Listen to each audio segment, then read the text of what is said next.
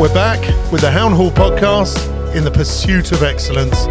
This week's guest is the bubbly and wonderful Philippa Davis, the travelling chef. She's fiery, she's exciting, and she's as addictive as the food she cooks. This might create some thought, and do you know what? If you've got something you want to say, get in touch. If you like it, then just press the subscribe button. And when all else is done, as per usual, just sit back, relax, and enjoy.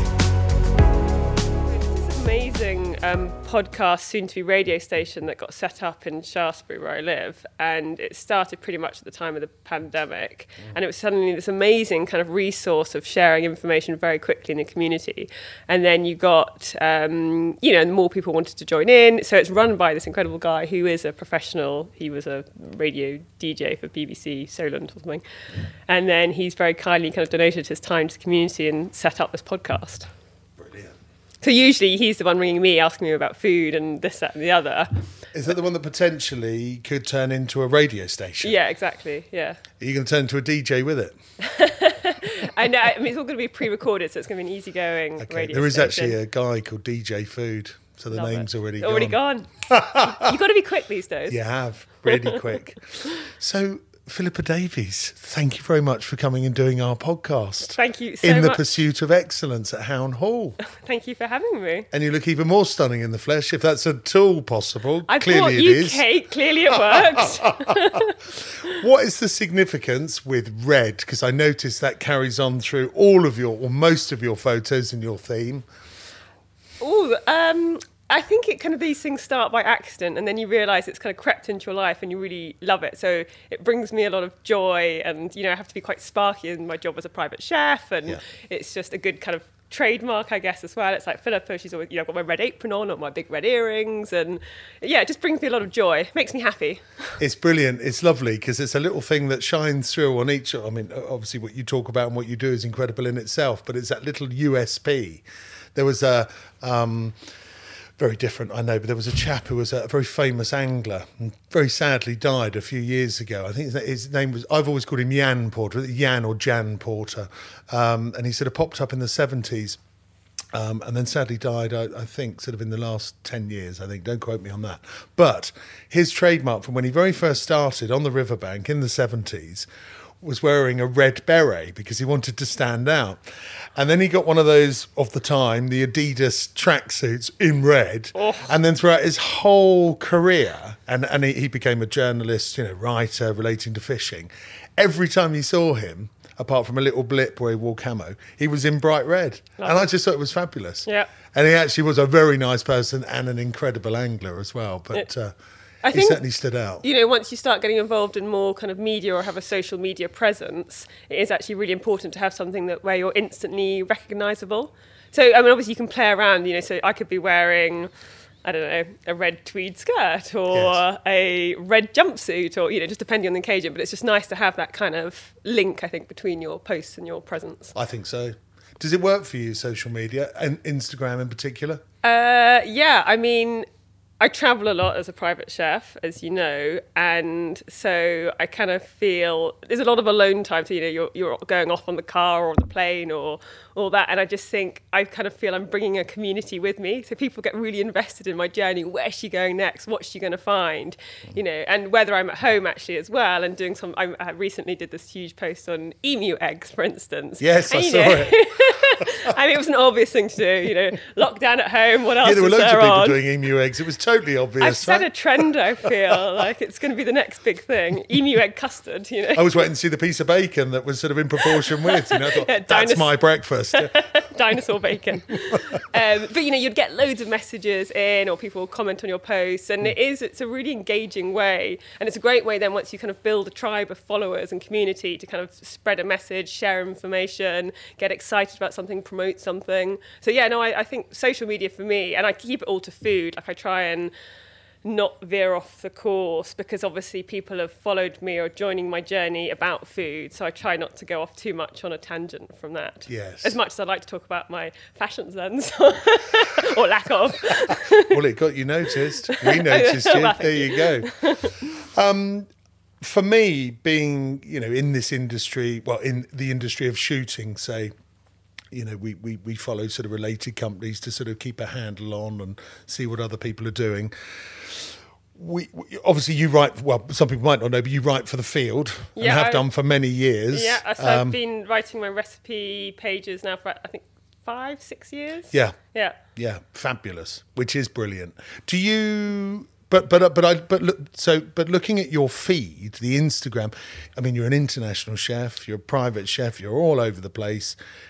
D- d- d- is there a link to game and country, or are you just you do what you do and it relates to lots of different avenues? I mean, I, I, I when I first what I'm saying is when I first came across you, I thought, oh, you're a game chef, you know, but that's not the case.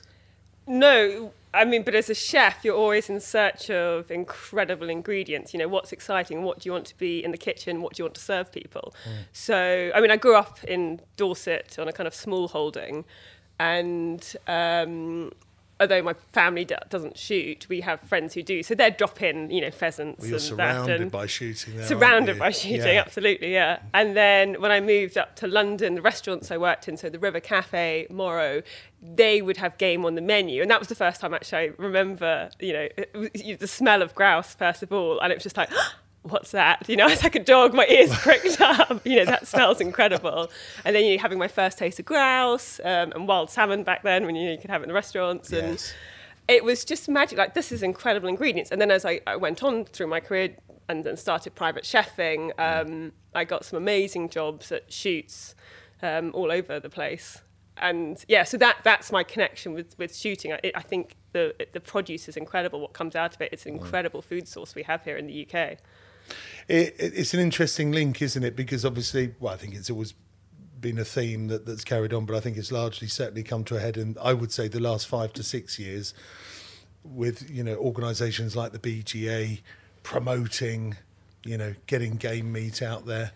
What's your take on that? How do you think? How do you think that's going? What do you think could be done, or do you think it's sort of it's it's it's at its you know at its limit, and it's just a case of time spent? What's your sort of thoughts on? Yeah, no way is it at its limit. I think, you know, if we're shooting, we've got to eat the meat. So I think that's really important. So everyone in the shooting community has to be engaged in that conversation. Mm. Um, and then I think it's really important to look far wider than that because, as I said, it's this incredible food source we have here. It's, you know, you've got some really um, uh, nutritious, delicious.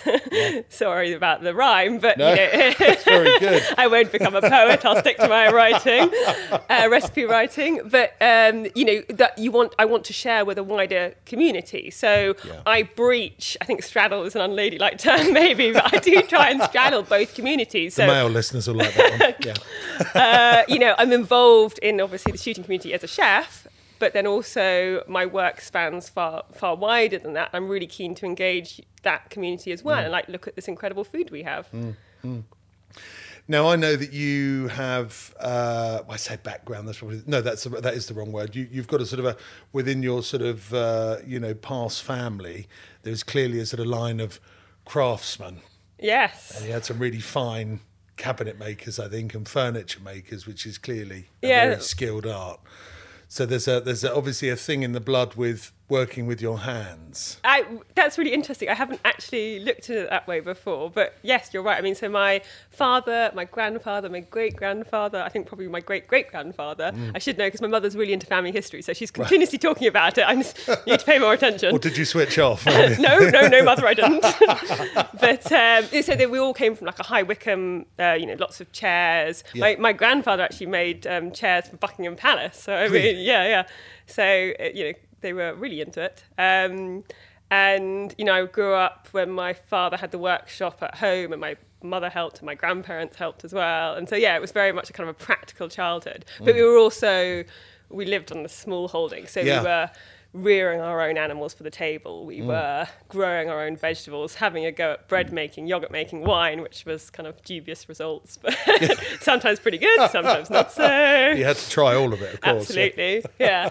So yeah, I guess that kind of connecting into food and where it comes from was just yeah a big part of my childhood. And it is creative, like you say, whether you're doing woodwork or mm, yeah something edible.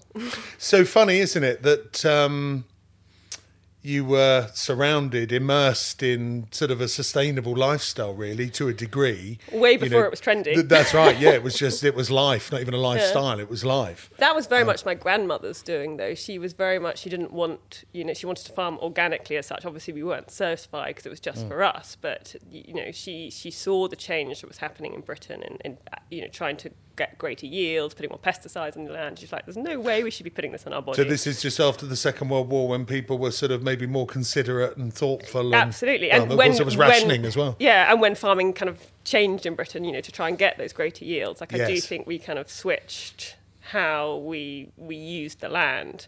Mm. Um, so my grandmother was very, yeah, particularly keen that what we put in our bodies was kind of as natural as possible.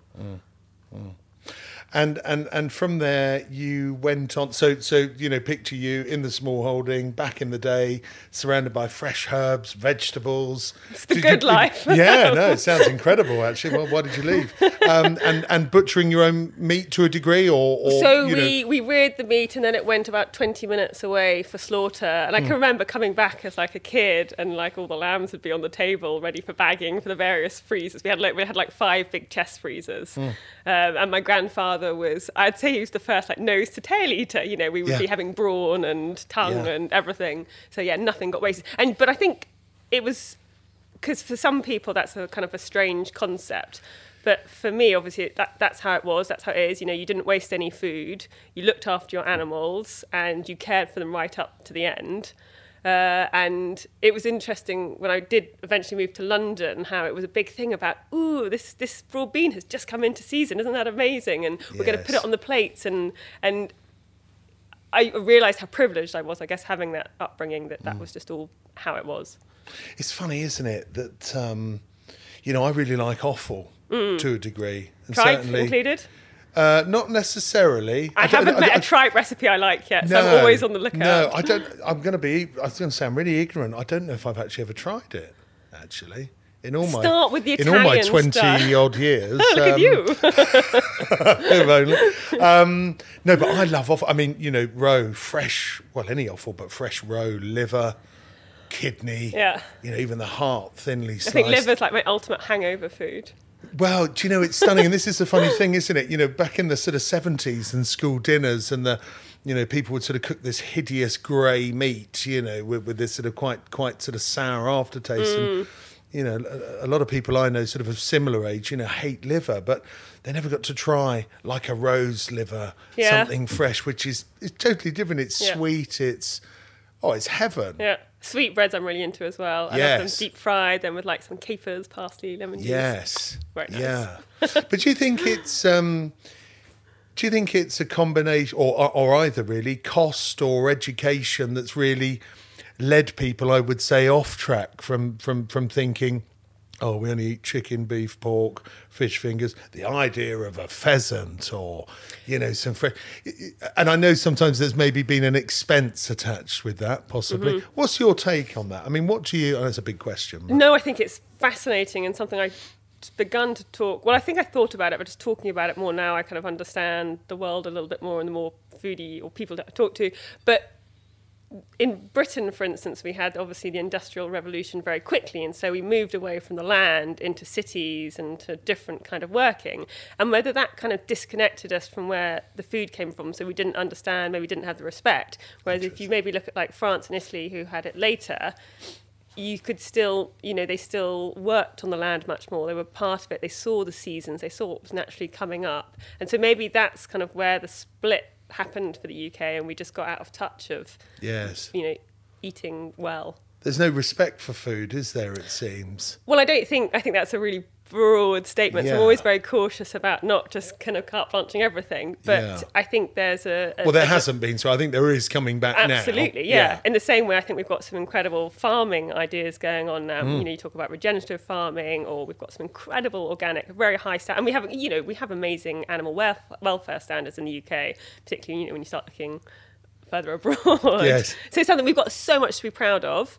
I think education is key and engaging children in the kitchen from a young age again I think is key. So I wonder, you know, after this last year of lockdown, people spending a lot more time at home, will we have inspired and kind of given confidence to this new generation of, of little chefs? It is a confidence, isn't it? It is. I know when you started at uh, the River Cafe, you came in my terminology, shortly after. Did you cross over with Jamie, or had he just left when He'd- you came he'd in? He left and Right. started at stardom. Okay, cool. So he was riding around on a scooter, being a being a bit of a mod and a cook, Yeah. sliding down banisters and things. I remember that um, because he he did the you know the school dinner thing, didn't he? Which I you know I hoped.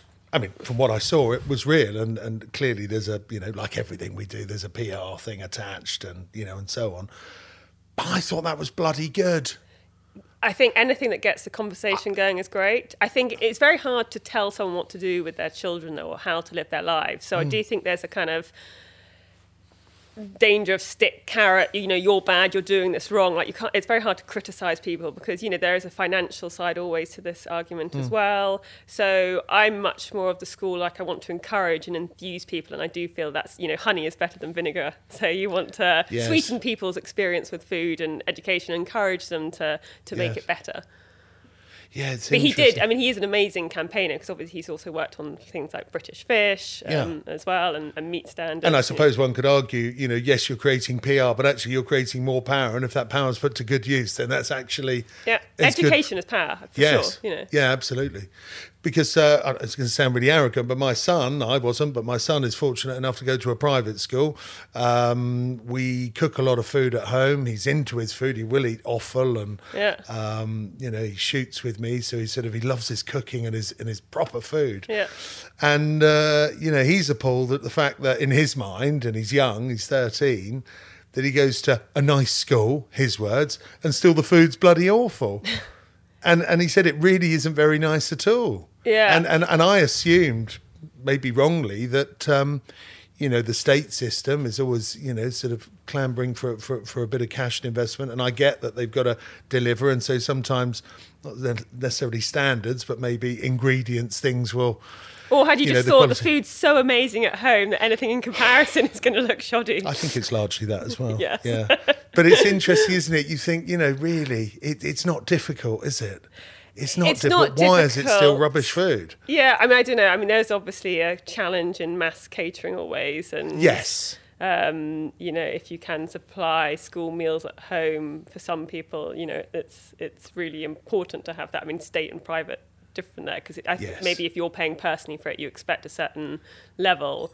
But again, there's been some incredible campaigning about having free school meals at the moment, and especially through holiday times and these kind of you know during the COVID time. Um, and I think that's really important. So there's got to be a balance of like you know it doesn't have to be fine dining, but providing it's nutritious. It's funny though, isn't it? I think a lot of the, the, the things that are, you know, eating habits are really habitual. And I, I've always made this joke that if McDonald's did a McPheasant burger, that then people would think, well, yeah, we can eat chicken, pheasant, beef, pork. Because it's funny, isn't it? Most people eat pork, chicken. They'll maybe this has changed now in the last I don't know twenty years maybe, but a turkey was largely purchased for Christmas. Yeah. people are quite sort of strangely stuck in their ways. I've noticed uh, uh, an up in sales with turkey with the sort of.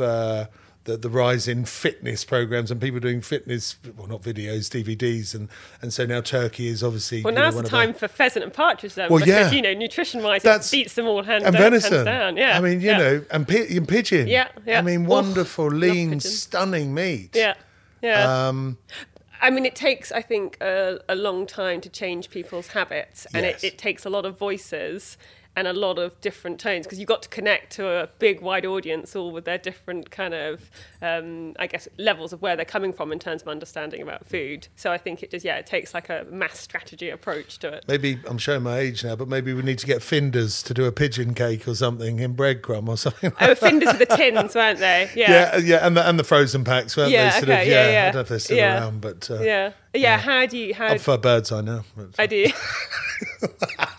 Hmm. Anyway, moving on. Can't beat a fish finger, right? I think you- I called you- him you- Goujon in my me. trade.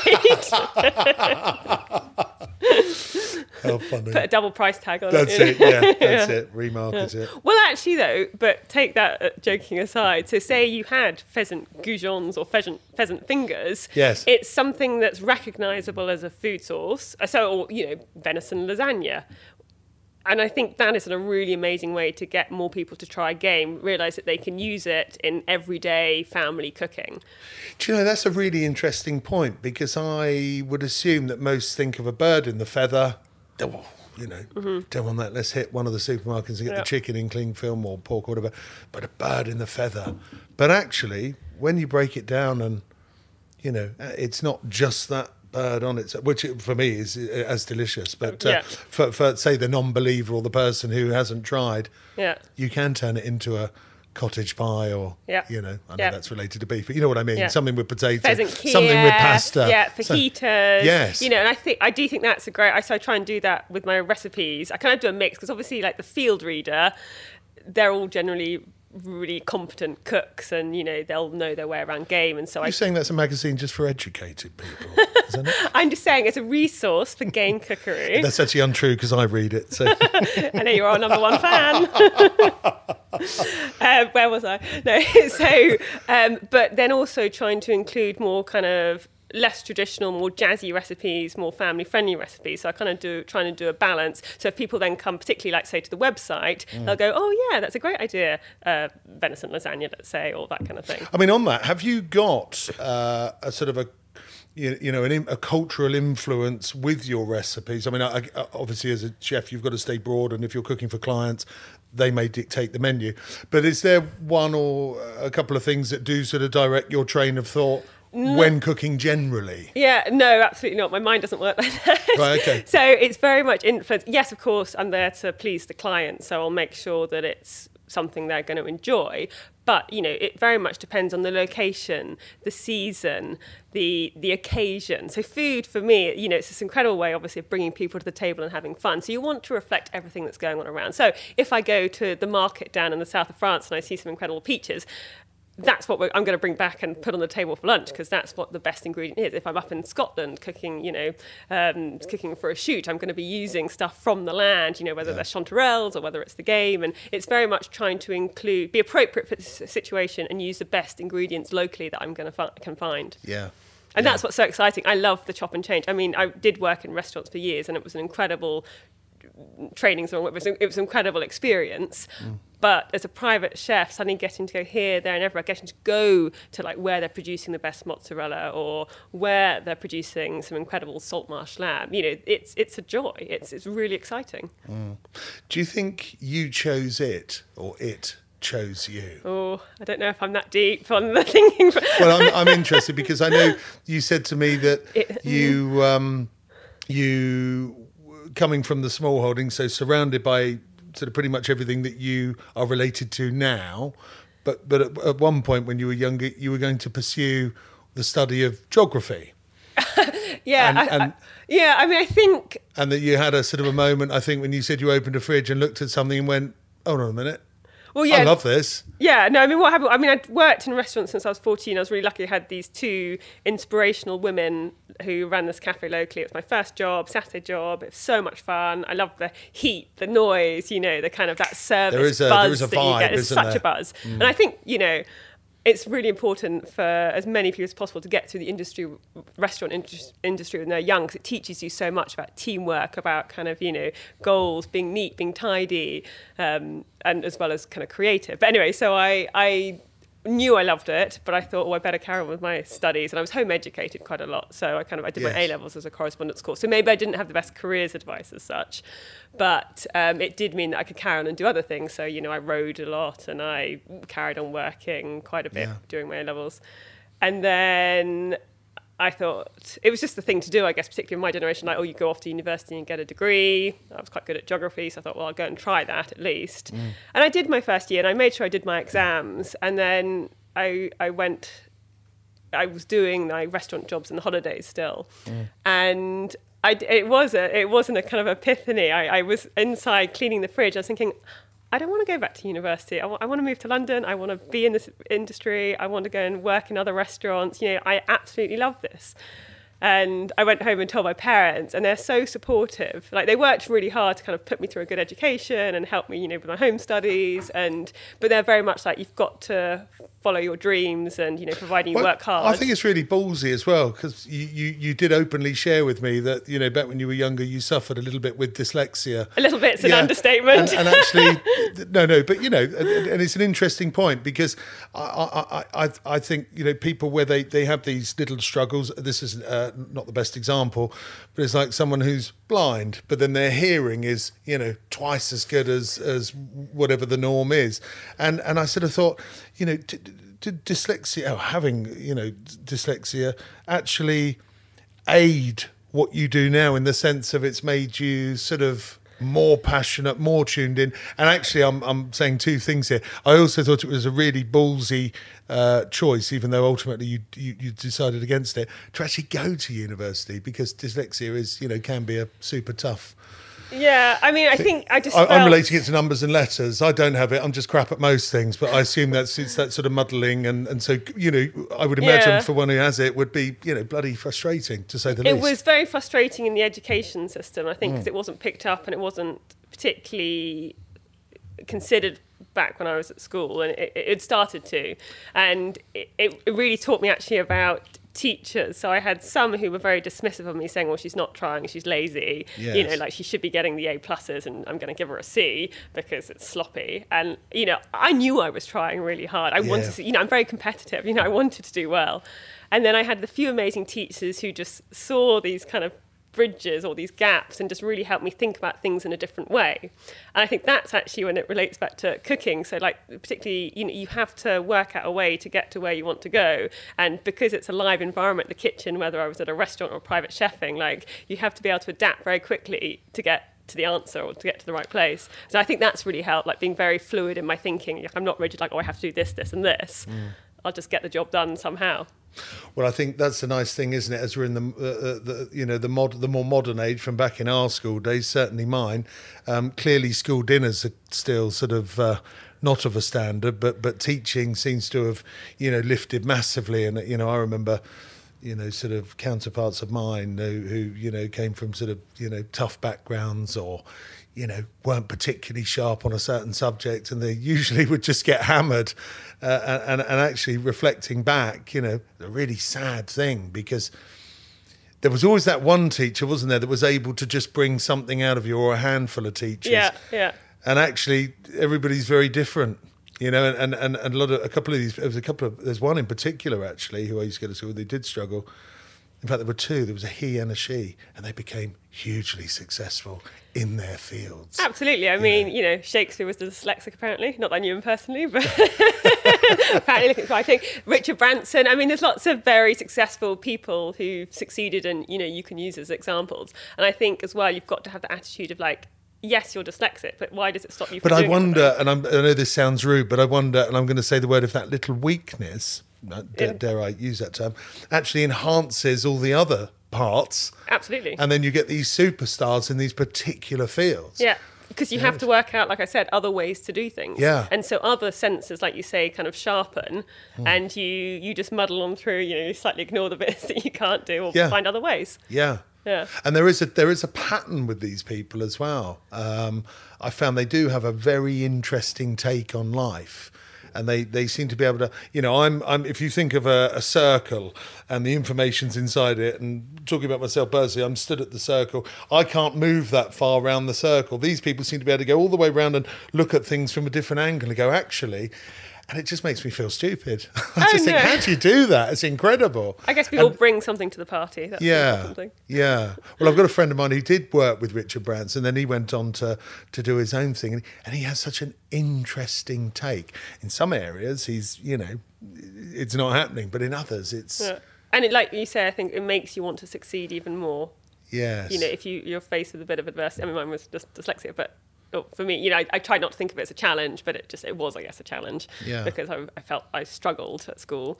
Um, but uh, yeah, it makes you makes you want to get over the get over the jump and do get over the finish line. Yeah, no, that's really cool. So, of course, then I'm thinking the next fairly healthy hurdle. You've found your passion. you're working in two of these incredible places, obviously not at the same time, River Caff and Moro's. What then made you make the break to say, I'm going to go and do this on my own? And why did you do that? Well, so I, Moro, I'd worked at it for about three years, and it's this incredible restaurant in in Farringdon, so in East London. They've got some great books as well. Incredible books. I think Benita's got all of them. Mm. Yeah, Spanish kind of Middle Eastern food, Turkish, run by this incredible couple called Sam and Sam, which I really love. yeah, that's great. that's a brand in itself, it is a, it? it is a brand. They are a brand. Um, and they were really encouraging. But obviously, there's only so far you can go in a restaurant. It was their restaurant, so Mm. I'm never going to own the restaurant. Um, and one day, I remember one of the women who worked on the bar kind of came and chatted to me with a twinkle in her eye, going, "Philippa, um, I was at the weekend uh, at this farm in London with my kids, and, and they're looking for someone to set up their cafe. Um, you know, I thought I thought of you. You should go and have a look." and I, I hadn't thought about moving on, you know, but I thought, oh, that sounds fun. And, you know, obviously having grown up in the country, I've got huge connections to animals and I love being out Yes. in the open and I love the city. I love both, but, you know, my heart's kind of there. And I, um, I went and had a look and I just fell in love with the space. So it's 32 acres. It's called Mudchute City Farm, just behind Canary Wharf Wow. and um, they'd kind of had a space there, but no, they'd never really done anything with it. Anyway, so I, I think when I know I want to do something, I will jump. Like I Yeah. won't think too much about it because there's always pros and cons. So if if if the feeling gut feeling's strong enough, I'll I'll go for it. So I went for it, set up and ran this restaurant, and you know we did great. We kind of we got voted one of the best places to eat by the Telegraph, by Time Out. We built you know we built up this huge That's new incredible. community. Yeah, no, it was really exciting. We started eating the animals. we did a bit of foraging on the farm and had an allotment. I had this amazing guy. He was on the trustees. Um, he was an ex vicar, retired vicar, not Right, okay. vicar. Sorry. Okay. Uh, Bringing a bit of soul into food, yeah? well, no, he was just this amazing man that whenever, Eh, well, he'd come, like, he built me a wood oven there because Moro and the River Cafe both had wood ovens. So for me, it was this incredible way to cook. Like it's, you know, it's not it's just the skill of like how long and temperature, you know, just feeding the different types of wood in and different positions in the oven. And anyway, so he built me this wood oven. And He built me a smokehouse. He built me like this, this proper barbecue outside, helped me with my allotment. And so for me, it was this magical playground. I know it was work, but it was a lot of fun. Yeah. And then the other kind of cool side about that is that we had loads of actors. So I had like basically, you know, Guildhall and all these very exciting people come and do my front of house because it's this perfect kind of synergy, the two worlds, because obviously you kind of need the theatre The the theatre, yeah, yeah. Um, and so I did that for about three and a half years. And that was my first kind of, you know, it, I didn't financially own it, but I owned it with my soul and heart, I guess. Yes. Yeah. Um, and then that kind of, again, there are. It was a charity. The profits from the cafe kind of went back into the into the farm, which was great for the farm. But you know, again, it's just how much of my life was I going to put into this? You know, it was set up and it was running.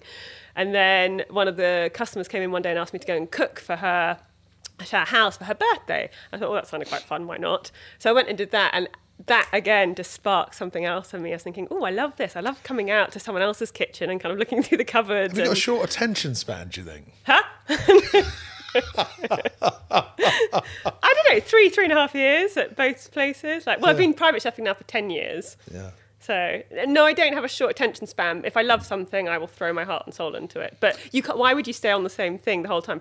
Particularly, I guess, as a creative, you know, you want to see the world and do as much as possible. And Well, I suppose I assume, and maybe this is a, a sort of a, a, a boring train of thought, but I, you know, I, I see most chefs who sort of get as passionate as you are. The next progression seems to be to get a premises, you know, and open up, and I'm here, and the creativity is in maintaining that bar, seasonal foods, uh, more creative foods. That that is the art. But it's interesting that you you clearly have exactly the same knowledge, passion, input, energy, yet you're also going out to all these different places, people's Yeah. houses. I mean, so the that- thing about working at Mudchute was it it was although I was I was working six days a week for three and a half years, but even on your day off, like if, if it was open, you'd be on the phone, or you know, and it was just. It, it was such a huge commitment, which is fine, but it wasn't wasn't mine. And then obviously you're tied to that place, and then also you're tied to that concept and brand of the restaurant. So yes, great to be seasonal, but if you're positioned in that part, you know, in London, you're you, yeah, so you have that confinement. Whereas as a private chef, I realised, like I said earlier, you know, I'm going off to find these amazing ingredients. I could suddenly see so much more of the world. I love travel. I mean, I just think there's nothing better to So you're like a refined mind. version of Floyd, really, aren't you? Hmm? Less booze. With the same maybe. alcohol. I'm kidding. I wouldn't know. I've only Where's seen one picture of you drinking. I think it was the sort of after hours clips you do with the cocktails. I Oh, thought, yeah. oh, here we well, go. I do love my cocktails. That's true. um, yeah, so I think what, you know what private chefing has brought to all that kind of crea- creativity and passion is the joy of moving around and then being able to feed in my writing loves. I've always loved writing, and again, that's something I kind of struggle with my dyslexia, thinking, well, how can a writer be dyslexic? But you know, A. Gill was dyslexic. Yes. But you know, there's lots of people who are, and that's what amazing editors are for. You know, Yes. you've got you've got the ideas in your brain, but then you just need the help. Kind of, you put them down. Well, yeah, I think it's it's about getting out a feel, isn't it? Getting out, you know, the person into words. And yes, And it's you telling know, a story. It's engaging an Yeah. audience. You know, yeah. And I think if that editor can get you, then I think it's a, it's a good tool to create a fine product. I mean, I Yeah. I see that as perfectly acceptable, and I I wouldn't have thought there were many writers that. Yeah, it's not like create... we throw a bag of words at them and go, I know there's a good story. Put it in there order, somewhere." will ya? Yeah. Correct the spelling mistakes as well. I've got a big issue with spelling, I have to say. And then, yeah, my mind Yeah. doesn't always quite remember the words right. Do you know what? It's a thing called spell check. It's I know. Yeah, just Thank do that. You and every other bugger. I tell you. yeah. Yeah. My Apart from poor- Benita, Oh. she's a, a, a grammar Nazi. Ooh. Um, Well, maybe I should uh, get her to edit I my get, uh, she's overworked at the moment. Oh, She's sorry, got yes. mine. Come on, sharing is caring. On the writing, actually, obviously you've been in the field. We know that. Do you write for any other sort of more food orientated magazines? Uh, yeah, so I've done a bit for BBC Food, which has been great because obviously you've got huge kind of coverage then. Yeah. Um, uh, and then um, also for Dorset magazine, Yes. which I love because obviously I live in Dorset and I have had my base there for many years. I was So going to say you're almost rooted there, aren't you? Really, Yeah, I your do roots feel- are there rather. It's Yes. funny because obviously more and more people have homes in different places or have lived in different places, and we all feel more torn as we get older of like, where is home? But I guess luckily for me, my parents have always been in Dorset. I've always kind of had a base there. So as much as I travel or wherever I am in the world, I kind of, I guess, yeah, there's a part of me there which has been really grounding. It seems to be a very, uh, a silly comment. It just came into my head. This is not uh, part of any clever research or anything, but thinking about it, and obviously it's coastal, which plays a large part, but we've got coastal around the country. But there's a lot of foodies stretching from, say, uh, Somerset, uh, New Forest, even, come back a bit more, all the way down to Cornwall, isn't there? Yeah. And some real well known names and people currently now. Seems to be almost like a hotspot for But it's food. amazing produce around there. Of course. You know, where you Well, you've got that, I suppose, that trend, that, that crossover of obviously stuff that's coming out of the, uh, you know, out the sea, and Yeah. of course the And the wonderful, gra- yeah, yeah. And you Yeah. know, obviously, as a chef, that's your dream scenario, like to be able to locally source food off the land or locally off the city, you know, off the water. Yes. Um, what more would you want? I mean, that's that's why we cook to, to get to play with these incredible produce. Um, Sorry, so you're asking about the, the writing. So yeah, so BBC, the um, the Dorset magazine, but the big project I'm working on at the moment is this book um, series called Deepest. So we've done Deepest Dorset. yes. Deepest Wiltshire, and at the moment I'm working on Deepest Somerset. And it's this incredible book. Uh, they raise money for, or we raise money for local charities from the profits, but the book looks at the art, the history, the culture, and obviously the food, uh, which is where I come in, um, of each county.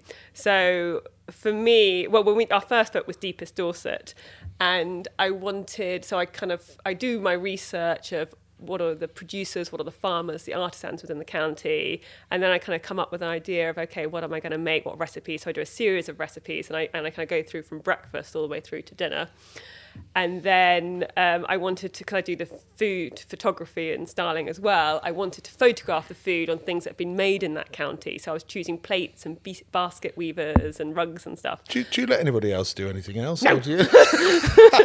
No, uh, yeah, no, I do. I, edge. No, I'm I doing have, that. No, I have a lot. I do. I, you do need a lot of help, particularly the do. more you juggle. Yeah. Um, and you know, people are always keen to give people advice. So sometimes I listen, sometimes I don't. Very frustrating for those around me, I'm sure. so it's almost like a mini Domesday Book for each county, then, really, isn't it? I suppose Wow. encapsulating, Yeah. you know, everything about it. I mean, that's a lovely thing, It is beautiful. and I assume would be quite timeless. Yeah, oh no, absolutely, because it isn't just like this is what's happened this year, and it's not a tourist book. It's it's it's a look at everything, uh, and it's just a celebration. I love it. Their, t- their tagline is um, celebrating the roots of unique communities, and I just think that's a beautiful, Nice. yeah, really beautiful thing. Nice. That's what I liked about um, River Cottage when it first started. Yeah, You know, Hughes. You know, he's got a nice way about him. I've never met him. Seems Yeah. like a lovely chap. But uh, it's the way that they. It wasn't obvious. You know, yeah. and it touched on that real that the local. There's wassailing. Yeah. With the with the apples. Have you been on a wassail? I haven't. You've got to go. Yeah, and I and I um, I've got some big old legs to go wobbly when I next cider, so uh, I'd love the opportunity to find out. Well, in my deepest Somerset research, I've been doing a lot of cider drinking, purely in research Of terms. course. Obviously, it's all very professional, but it's pretty amazing stuff. I- Makes you I kind of- driving really good. No, no, no drinking and don't. The um, but I've been drinking it like almost champagne. So you know, serving in little coupes, and you know when it's nicely chilled at the beginning, it's a really lovely little pair of teeth. I've decided. That's Lovely. Yeah. What's the um, what's the pear drink called again? Perry. Perry. That's Yeah. right. Perry's very nice. Yeah, I, I mean, pears are quite sweet for my palate in drink format. Yeah. I know they can. I love that kind of acidity of the the, the cider. And actually, and I think they're more inland, aren't they? I think there's big producers sort of around Gloucestershire and things. There's a lot around that, I think. Herefordshire as Thank well. You. All that, That's yeah. it. Yeah, yeah. That's it. I just thought of one more thing that I'm particularly proud of my writing, which is I do stuff for the Condé Nast House and Garden because one of my biggest, um, I'm not sure I like the word passion, but it is a passion. It's my total love is eating out. So I write all these as, as I travel. I always get to eat out a lot, whether it's with my clients or just my, by myself or you know, friends. And so I write these kind of where and what to eat because I have this big FOMO when I go somewhere. I do so much research of like what should I be eating, where should I be eating, uh, and I think that's really important as well. Like it isn't just about where to eat. It's like what should you be eating that place? What is local? What is seasonal? So I write all Well, these lists. I'm, anyway. I'm backtracking to, to Yeah. when I mentioned earlier about no, no, no, no, no. You're not. No, sorry. I'm, I'm just saying, just building up the, the comment, which is saying I'm, I'm backtracking to, you know, I said I assume why you wouldn't have a you know a location, a restaurant, something like that.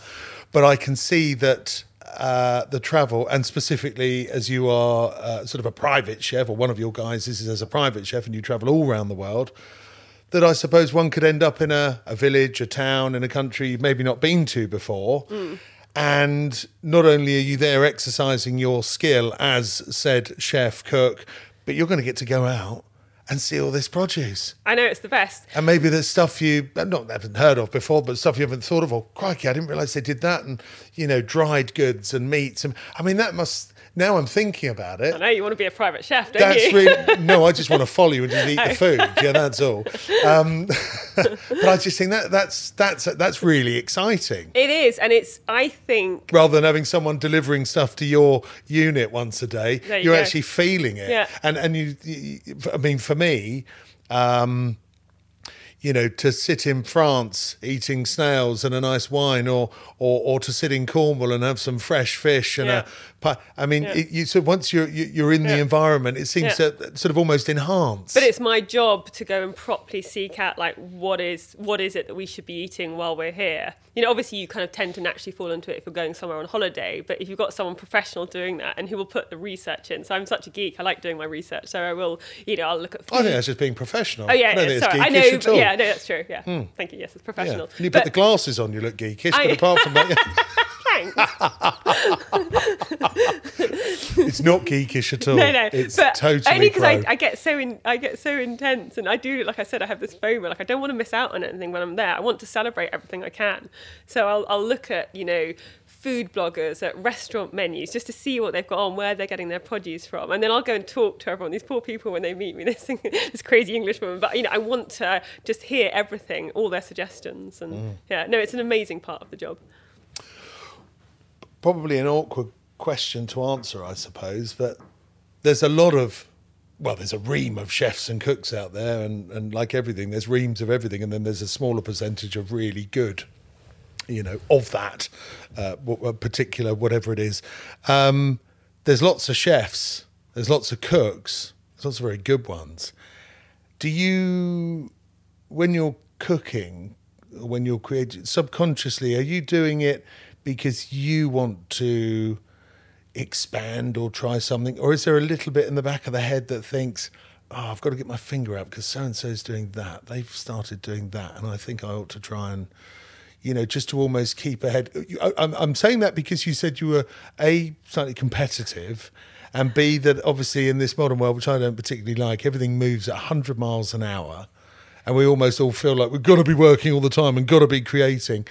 Is that for, for you? I mean, eh, things do move fast, but that's often so, in social media or on magazines because they've got to come up with new content. But realistically, in the home, people don't always want to be challenged or No. you know having something new flung at them particularly if they maybe they've got a younger family that they're trying to encourage to eat well or you know so it's not always wanting to be challenged but um, i think it's a mix because obviously again i think as a creative you do want to keep expanding your repertoire and looking out and i don't feel i need to change i hate changing unnecessarily like if i have a perfect lemon tart recipe which i do by the way Yes. you know i'm not going to just all start your recipes are perfect. Oh, well, yeah. Okay.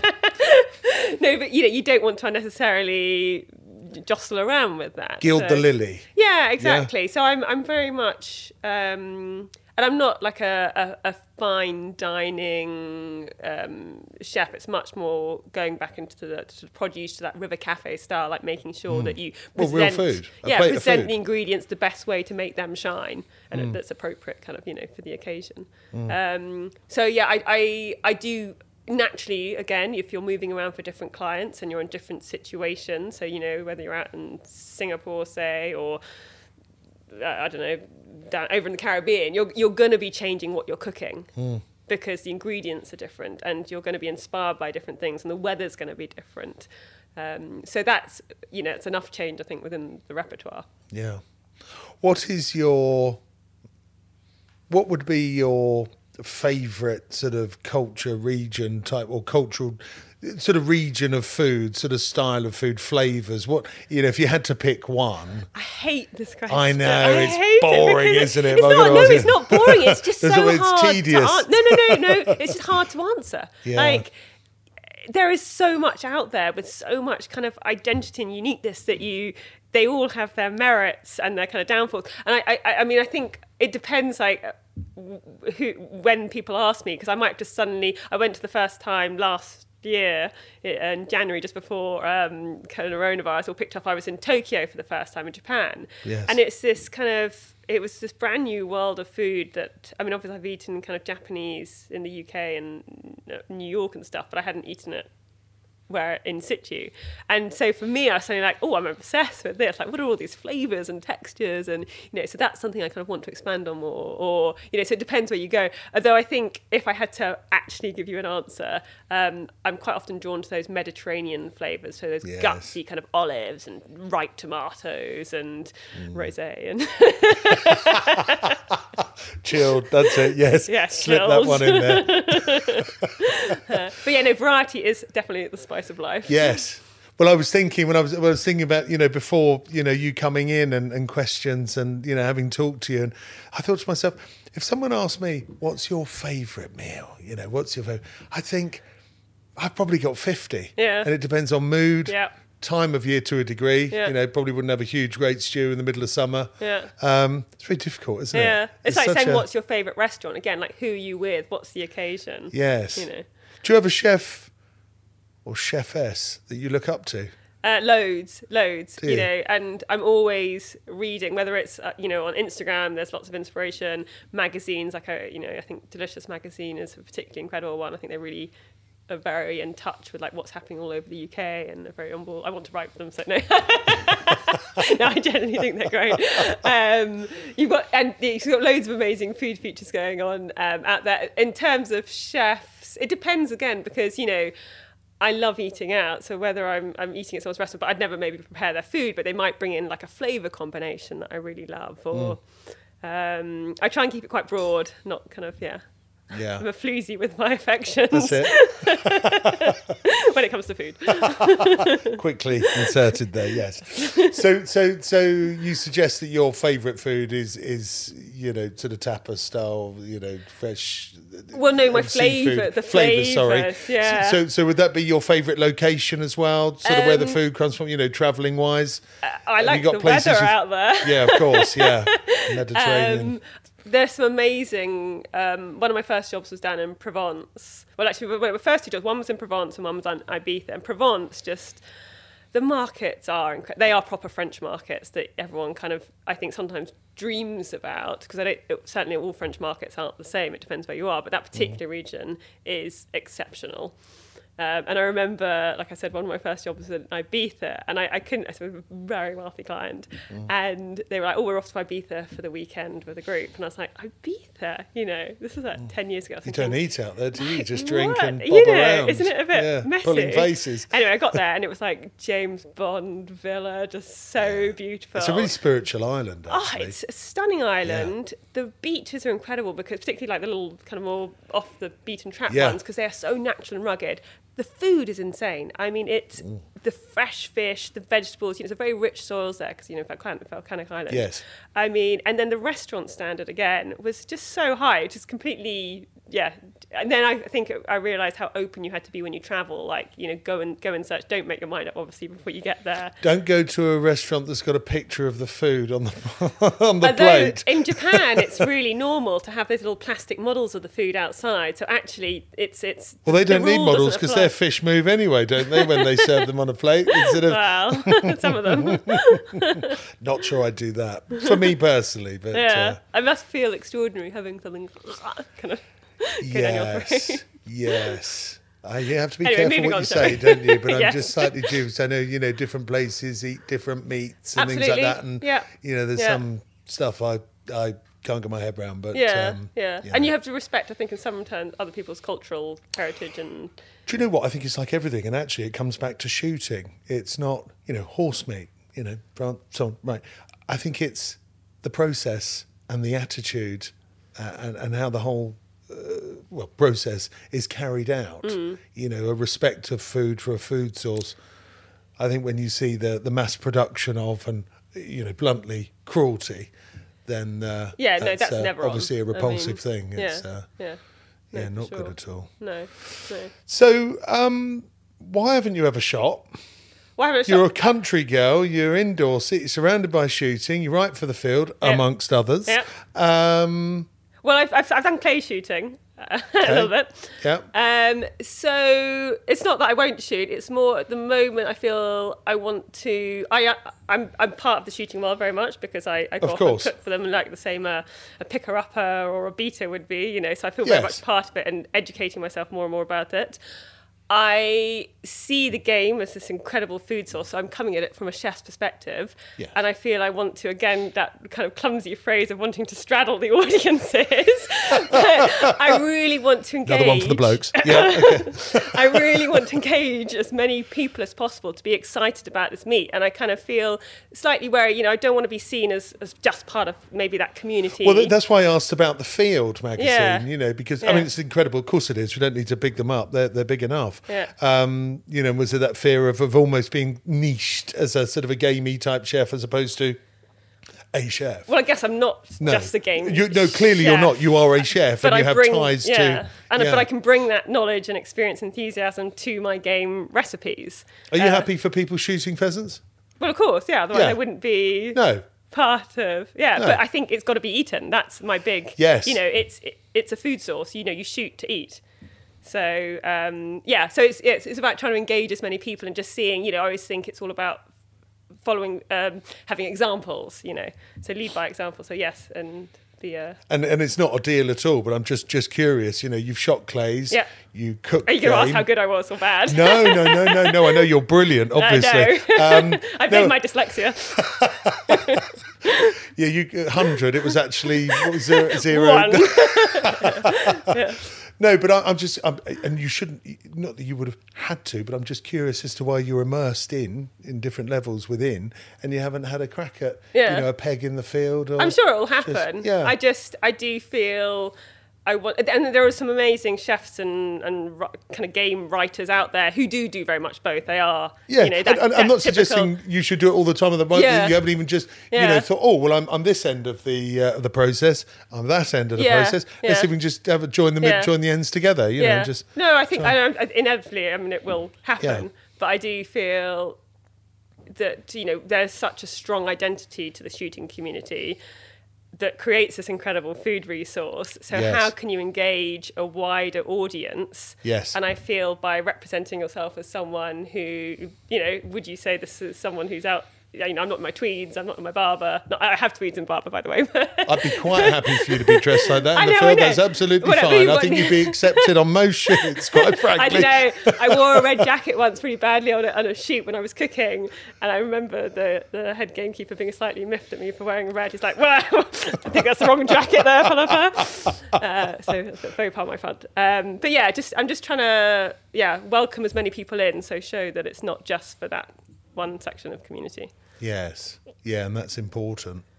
So you've got uh, you've got something coming up on TV, haven't you? Very soon, or is that a secret? Um, We're not allowed now, it's that. No, but but we could leave it there if you need to. Um, no, I, I'm really Just keep excited. people hanging. Yeah, no, I'm about to make my TV uh, debut, but um, yeah, it's a Channel Four program, and that's probably all I can Do you know what? I think that's enough. That's really really watch cool. this space. Yeah, and is that something we'll say no more? But is that something we could look out for? Uh, I assume in 22, or is that tail end of this year? Or Um, I'm hoping it'll be this year, so 2021. Hmm. Hopefully summer. You'll hear all about it on my social media. Don't you worry. when that's it happens. really exciting. It is. I'm so excited. It was an amazing process to be part of. And without going any further, I just know, ask one last question: Is this sort of one thing, or is this maybe something that carries on? Um, it could possibly carry on. Brilliant.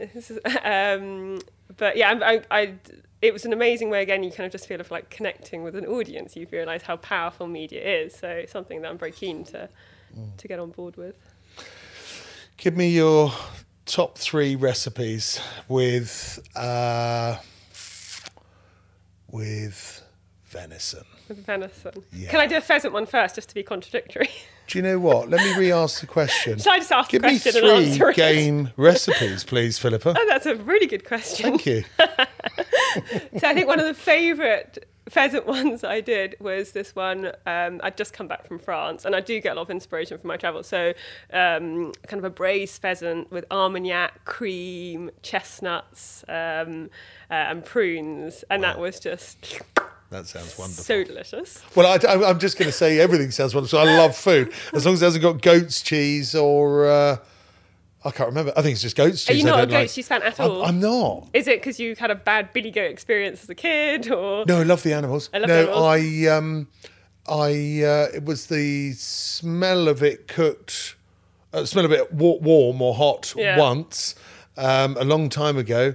Uh, combine them with the taste, Yeah. it just put me off. it's very strange because I like soft cheeses, um, Yeah. you know, bries, that. I know it's a different flavour, but uh, um, yeah, I, I think it's one of. I think it's probably the only food. Yeah. Oh, and another one I, which I just because it, its texture, if it's overcooked, uh, is ob- or egg, egg aubergine. Um, if it's thin and grilled, uh, you know, with Mm. olive oil and stuff, then I can sort of do it. I love moussaka, uh, but on its own, I find it. Uh, it's that sort of because of the firm skin and then the very slushy yeah. You can, flesh. you can peel the skin.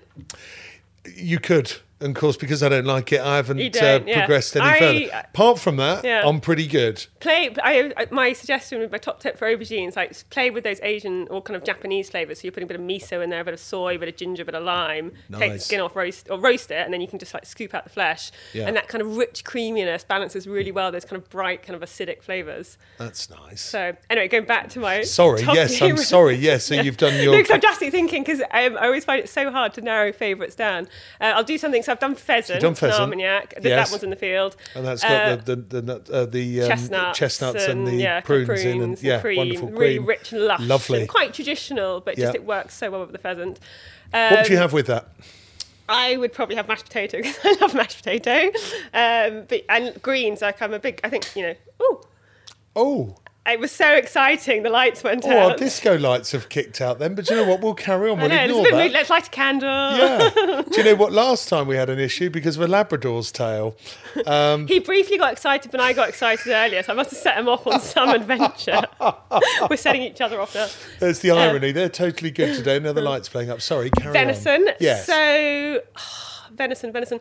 I mean, I really venison. Obviously, you can treat very similar to beef. Um, Yes. So where, and I, I really love things with beef. Like I- think I like it quite simply grilled or roasted, and then it's about the kind of sauce, the complement you put that with. So whether it's something like a really fresh salsa verde, so parsley, capers, really good olive oil, and that kind of you know the richness say of a, a roast venison loin um, it- with that sauce is really lovely. Or I really love anchovies, so Yes. you might want to do like a nice kind of maybe anchovy and olive sauce with it. So something quite punchy. So you need a little bit, but you know just a really good kind of marriage of flavors.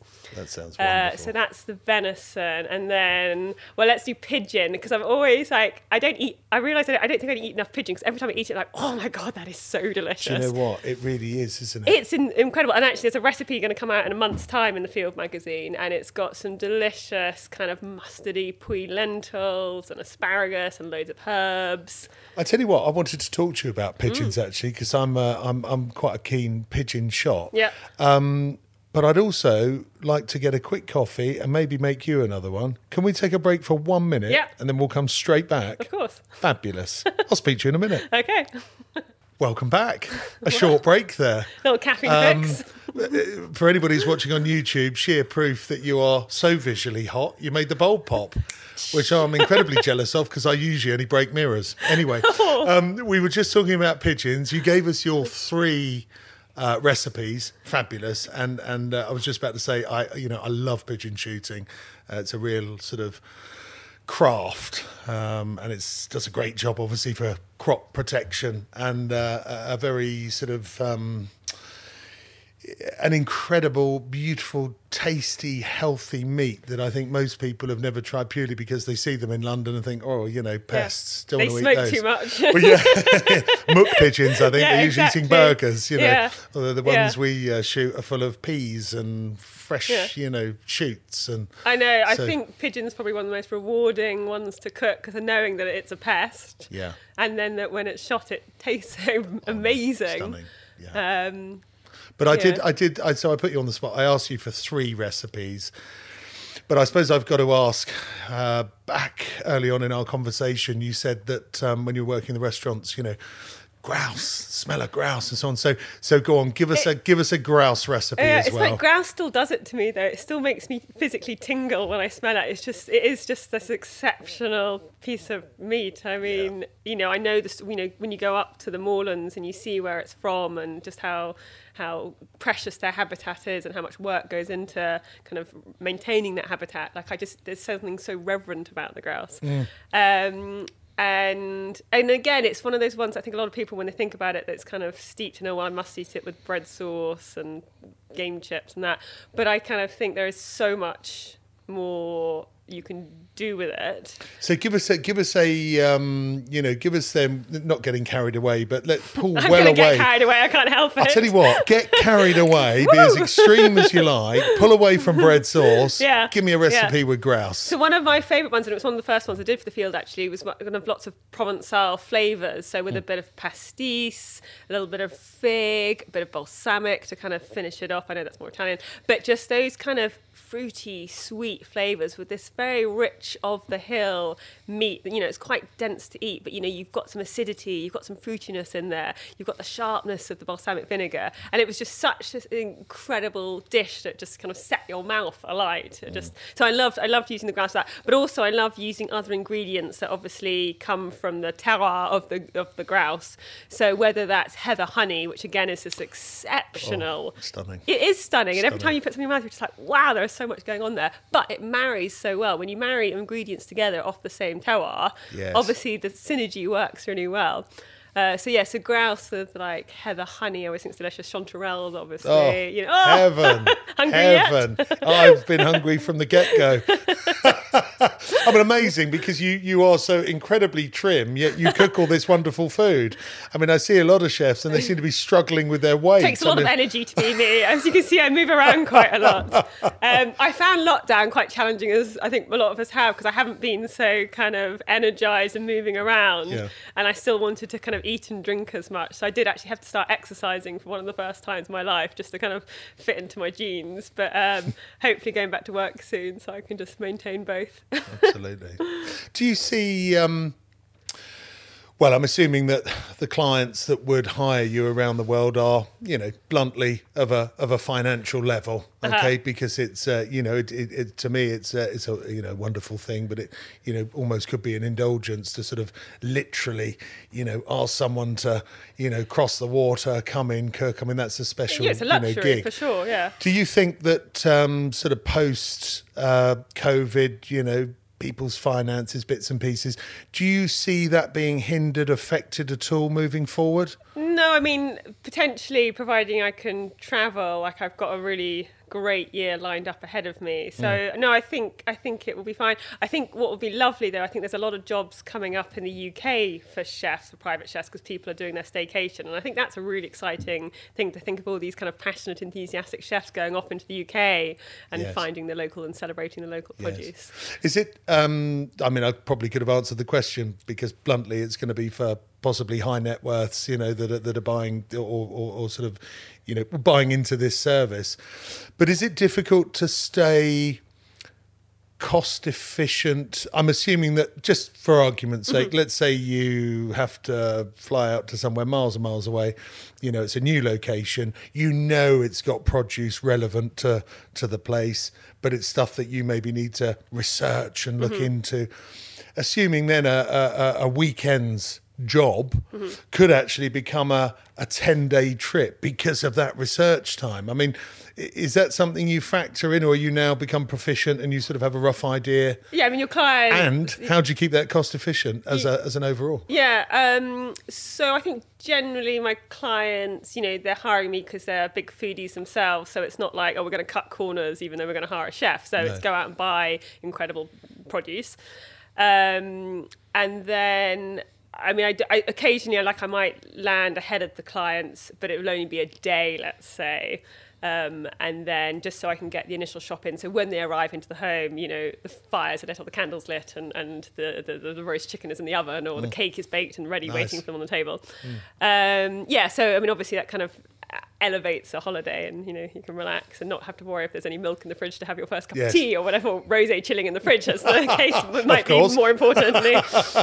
um, but, and then in terms of, we talk about waste as such or oh, efficiency. Yeah, efficient. I- Yeah. I, I meant as in being sorry, as in being cost effective. You know, obviously, you know, I don't want to know numbers, but Yeah. there's, there's obviously you know a charge for say Philippa, can you go on Friday, Saturday, Sunday? yeah. And that in itself creates a charge, and quite rightly so. Yeah. But uh, then one would probably have to think, well, hold on, I haven't been here before or for a long time. Yeah. Might need two or three days to get out into the markets, get out into the town, see what's Yeah. on offer. No, I mean, I kind of have to do it within the job, and I've become very proficient at doing that. You know, Yes. very professional. Of course. that way I'm using With the rosé, yes. um, and in and and in terms of That's where the red comes from, isn't it? Really. yeah, exactly. Yeah, well, keeps me perky. um, I'm really, and I think it kind of harks back to my childhood, but you know, no waste in food. So I'm very proficient about buying the food and using everything. And obviously, say someone was just hiring me for the weekend, I wouldn't want to serve them the same meal twice. But if I had leftovers, I would transform them into something magical and new, so they wouldn't necessarily know they're eating leftovers. And how do you make bubble and squeak posh? uh, gold leaf, I guess, on top, caviar. Glass of rosé. Yeah. exactly. Et voila. Uh, so yeah. I'm very, I'm very, yeah, like, no waste in the kitchen. So Mm. that I feel is really important to me, and actually it's important to a lot of my clients as well. Like they will, because kitchen is obviously somewhere where the people will be in and out of the whole time. It's the heart of any home, so people will be looking in the fridge, and I don't want to, I don't want to seem wasteful. You know, it's crass and it's irres, you know, Yeah, it's not. Yeah, of course. respectful. Of course. Um, and then there's never really any food waste at the end because either we've kind of we've managed it well in terms of how much we're eating, how many guests, or there's always other people around who will be more than happy to take a goodie bag home at the end of the weekend. Yes. Yeah, so it all works out really nicely. And do you? Is it ever a challenge when you may have the scenario that uh, said guests have children, young children, and of course, you know, assuming you're feeding everyone, do you then have to sort of come up with a couple of simpler ideas to feed the little ones? And you know, is it really? It's not like going out and, or I'm going to cook a three or four or five course supper for ex grown ups. Yeah. There's the whole family to consider, youngsters and all. Yeah, I mean every job's different, and then I think I personally, the way I was brought up and the way I think children should eat is that they should try a little bit of everything. Um, and they should be made to encourage to sit down and you know see the adults or other people eating it and just like this is what you're eating for supper this is being what's prepared for you. Obviously i'm there to make my clients life easier. So if they just want their kids to eat very simple food or more typically kid friendly food fine that's what i'll prepare for them. But i will still maybe try and slip in other things. So i think it's a it's a you know, This is the point where they're not called goujons, they're actually called fish fingers. yeah, exactly. Yeah, what's in a name, you know? um, yeah, get the kid eating. But I think it's really important just to be positive with the food. So I don't want it to become a battleground. And I'm like I said, I'm certainly there to make the parents' life easier. Um, but I can cert- I do feel responsible because I'm feeding people, I'm feeding young kids. So I'm very happy if they want to come to the kitchen and help me, or they want to go to the market with me. And I think that is the That's key. nice. Yeah, and I I, re- I love it though, you know, Yeah. and I know that it really affects how the children's approach to food will be at the end of the day. Like if they're involved, Mm. they will feel part of it, more willing to try stuff. Feels more creative than just arranging the food in a picture of a face, doesn't it? yeah, with a smile. I've done that. I had one boy once who wanted an apple. Every, no matter what dessert I'd cook, I'd be cooking incredible mousses and cheesecake, blah, blah, and all he wanted was an apple. But great, healthy, I guess. But I thought, okay, I can't just give him an apple. So like every day I kind of chopped it up and put it into different designs and kind of like, you know, Brilliant. yes. Brilliant. Glass of rosé. We'll do that one. it was champagne that time, but anyway. I might be killing that joke now. Um, so, what is it then, do you think, that actually drives you forward, that keeps, because you've got an, an incredible, you know, sort of energy about you. You're clearly dedicated, um, passionate. We don't like that word. Um, I don't know though, and I was about to say, I'm What is it? It is. It's What passion. it? I love what I do. I have found a way to make a living of something Hmm. that I absolutely love. But do you think it's it's it's it's for you because you're using your hands because you're creating, or is it the reaction you get from the people you're feeding, or is it a combination? It has. It's that combination, that whole journey. So from I love sitting down thinking of, of menu ideas, of recipes. So there's that creative stage. And then I love getting out, you know, when you're going to a market and you're chatting to, to the guy who owns the goose farm, mm. or you're, you know, you drive down to, you know, I was in Puglia, and I was going to meet these olive oil growers and makers. And, you know, that is extraordinary to go and hear someone's expertise in life and, and work and go and talk to them, you just pick up so much more. And then you cannot beat sitting around a table with good company, sharing food, sharing stories of your day. Like it's that's how I grew up. You know, we, we probably never had less than twelve people at the table, Ah, and that is great. you know probably one of the richest life experiences you can have is sharing food. well, they say, don't they? You know, a healthy family is a family that eats together. yeah, That just you know, even in our busy lives, finds that time at the end of each day to all sit down together, yeah, talk, and Yeah, it know, is so It's important. And- spiritual. it's healthy. It's yeah, yeah. yeah, absolutely. So where does um, where does this all go? Say over the next five years. What's have you got any any sort of aims, goals, wants, wishes? Yeah, I, I mean, I'm probably not as much of a planner as I should be. No, well, I, I, but yeah. I think it's more. It's not about. Yeah, I would agree. I'm not a planner, but I throw little Yeah. little pin pinpoints. You know, just Yeah. little sort of wishes. Throw it out there. Yeah, I mean, the more I kind of experience I have in media, the more I want to do it because you realise the effect you can have. So if you have a message like celebrating for me, you know, British food, for instance, British producers, I'd love to work more on that. So whether that's on TV or through my social media platforms or through writing, so that is something I definitely love love to do more of. So I see that's probably the biggest push over the next five years. Yeah, yeah, good for you. No, that's fabulous.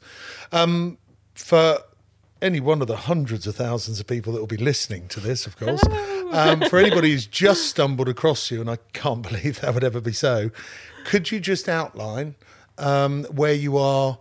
Well, let's start with social media. So, if someone wanted to find out about Philippa, where are you on the internet on social media? So my Instagram, which is my kind of biggest, it's like almost a, a daily blog, I guess, short and sweet and fun um, from all my food adventures. So that's Philippa Davis underscore food.